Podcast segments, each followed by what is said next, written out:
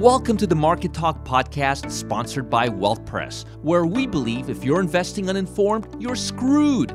Get the inside scoop on what's driving the markets today and what that means for your money, all in just 15 minutes.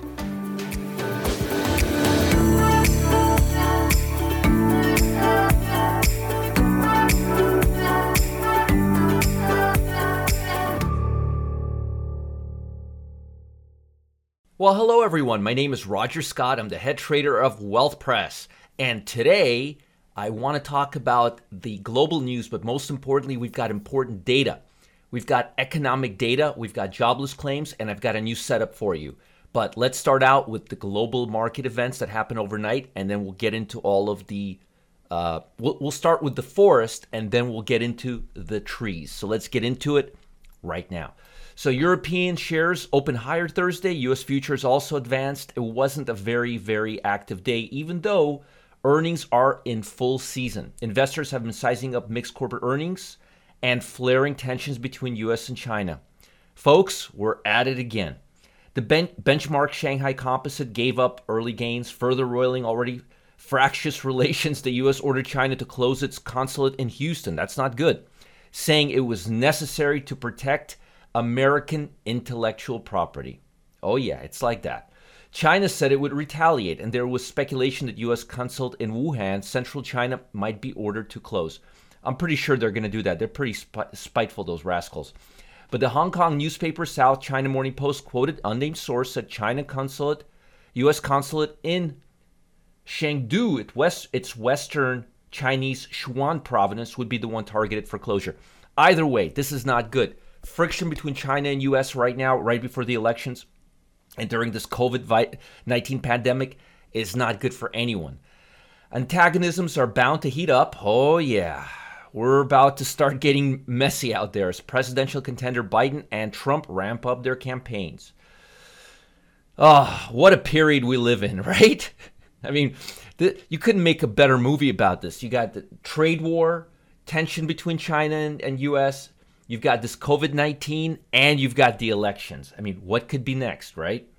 Shanghai Stock Exchange added companies from its technology board to the Shanghai Composite Index on Wednesday, its first major change in 3 decades. That's pretty interesting. We make changes all the time. I mean, maybe once every quarter or two, but that's interesting.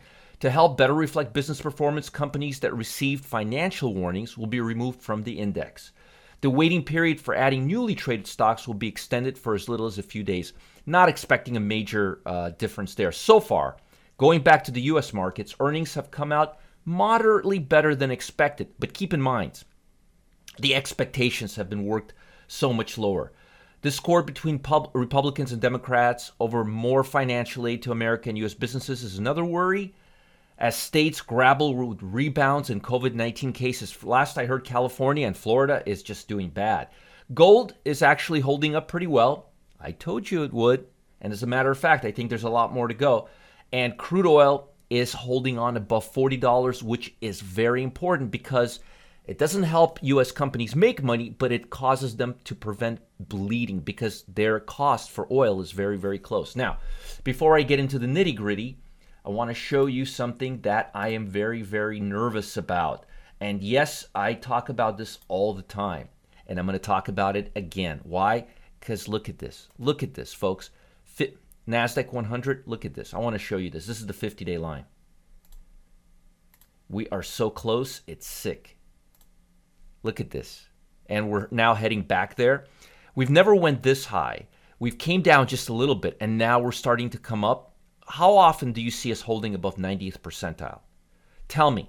This is going back to 2007. What happens every time? Not once in a while, not half the time, not three-quarters of the time, not 9 out of 10 times. Every time. What happens every time the NASDAQ 100, the number of stocks goes to 100 or 90 percentile on the 50-day moving average? It comes down. It comes down all the way. And we're stretched out again. We went like this. It can't go much further back. So I'm very nervous about this. Moreover, this is where the heartburn starts. 200-day moving average, 80th percentile. And now we're almost at that stretch point. Now, When we go above 85th percentile on the 200-day, do you ever see us coming above and not coming down all the way? It happens, and then it comes down. The point is the market is stretched out. Momentum levels are stretched out, which means you've got to be extra selective. Moreover, I wanted to wait for the jobless claims, the biggest report to come out.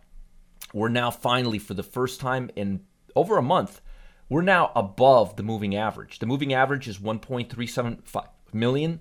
We're at 1.416 million. That's not good. We're closer to the upper end of the expectation, and the consensus was 1.3 million.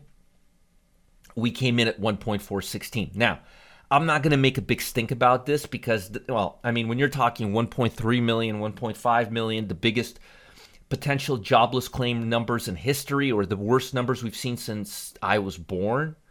You know, we went from the best numbers before I was born to the worst numbers. It's ironic, really. But I don't like the fact that we're finally above the moving average. We've been below the moving average for several weeks now, almost the entire time, or at least the majority of the time post-February. But now we're getting above that. So fundamentals are also not so pretty. So again, I'm not liking the global markets. The NASDAQ 100, the number of stocks trading above the 200-day moving average is nosebleed levels. The number of stocks trading above the 50-day line is beyond nosebleed levels. It's just, it can't go anywhere. So I am getting slightly neutral to bearish on the tech sector. But today I want to talk about a setup. This is one of my favorite setups. It's called 4x4. And this setup is how I determine if a stock is pulling back but very strongly. What we're looking for is 3 days for a stock to make a high, and then 3 down days and for the stock to go up again. And it happened this time, and it didn't really pull back that far.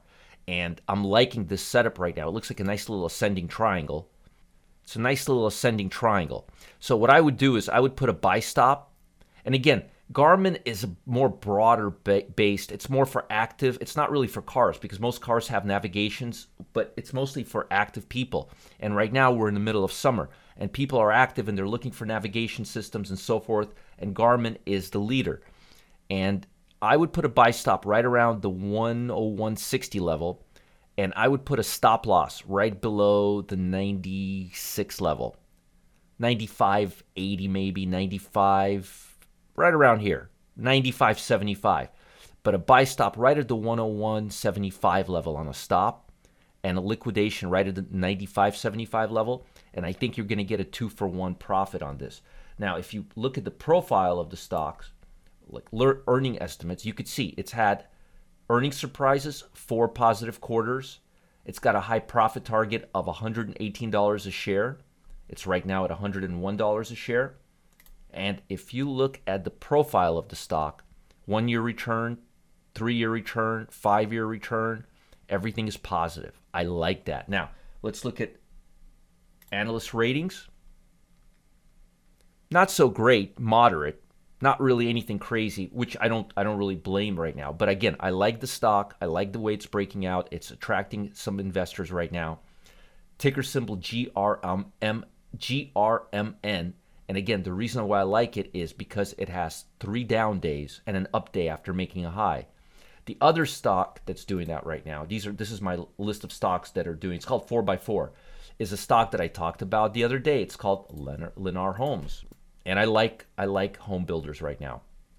Again, it had a peak up. It had 3 down days, 3 days of closing lower, and then again, it's up again.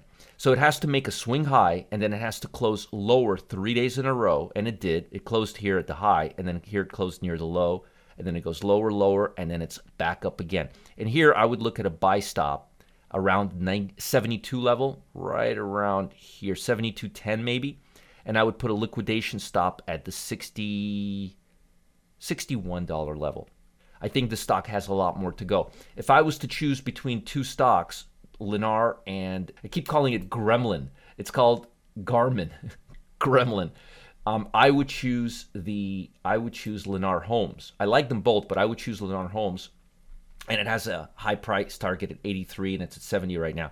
This is a better performance long-term stock. It has 7 strong buy recommendations, earning estimates, Look at this, the last earnings surprises, positive, all double digits, and mortgage applications for home builders and mortgage refinances, home builders. There's a lot of activity right now in residential real estate, and I've been talking the stock up for a while.